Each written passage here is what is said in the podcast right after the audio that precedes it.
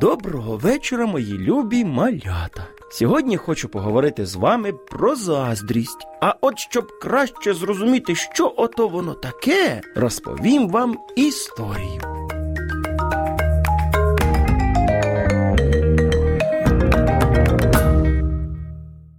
На великій квітчастій галявині жили собі дві гусениці, а звали їх Том і Бом. І ось одного ранку вони прокинулися і свою галявинку не впізнали. Ти тільки но подивись, що сталося з нашою гарненькою галявинкою. Так, вночі, мабуть, була злива, і он що накоїла. Навколо стільки поломаних рослин, гілочок з дерев, листя. А ми так міцно спали, що нічого і не чули. Ой, наша улюблена квітка, вона теж зломана. Я зараз залізу на неї і подивлюся. А І наш Том поїхав з квітки, як із справжньої гірки, та ще й з такими крутими поворотами, що аж дух захоплювало. ура! Тепер біля нашого будинку буде справжня гірка, і я хочу на ній прокататися. Гей! Том і Бом так голосно веселилися, що всі сусіди комашки повиходили подивитися, що ж тут таке сталося. А коли побачили, як весело каталися гусенички, і самі почали до них приєднуватися. Ох, і весело ж їм було. Всім, крім павука. Він жив неподалік і страшенно був незадоволений. Тільки було й чути, як він там щось собі бурчав. Весело їм. Скільки галасу наробили, що ж голова болить.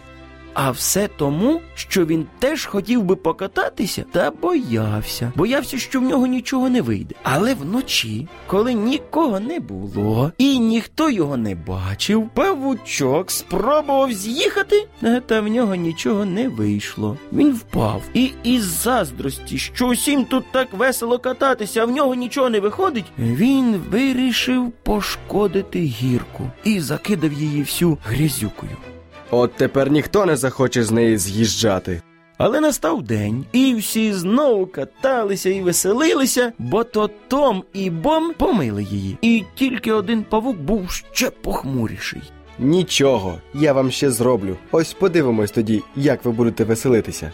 Наступної ночі павук знову прийшов, щоб щось там зробити, але на самому верху гірки не втримався і покотився донизу. Та так гарно він з неї з'їхав, що йому захотілося з'їхати ще раз. А потім ще і ще. І так він катався ледь не цілу ніч. Втомлений, але радісний він пішов додому. Тепер він зрозумів, що то не гірка була винна і не комашки, а він сам. От бачите, малята, яке ото воно недобре те почуття, заздрість. Аби не воно, то павучок разом з усіма грався б і веселився, і не зробив би стільки поганих вчинків. Тож, мої дорогенькі малята, ніколи не заздріть і не бійтеся спробувати щось новеньке, адже у вас усе обов'язково вийде. Радійте в Господі. А нам, на жаль, прийшов час прощатися. Добраніч, до нових зустрічей.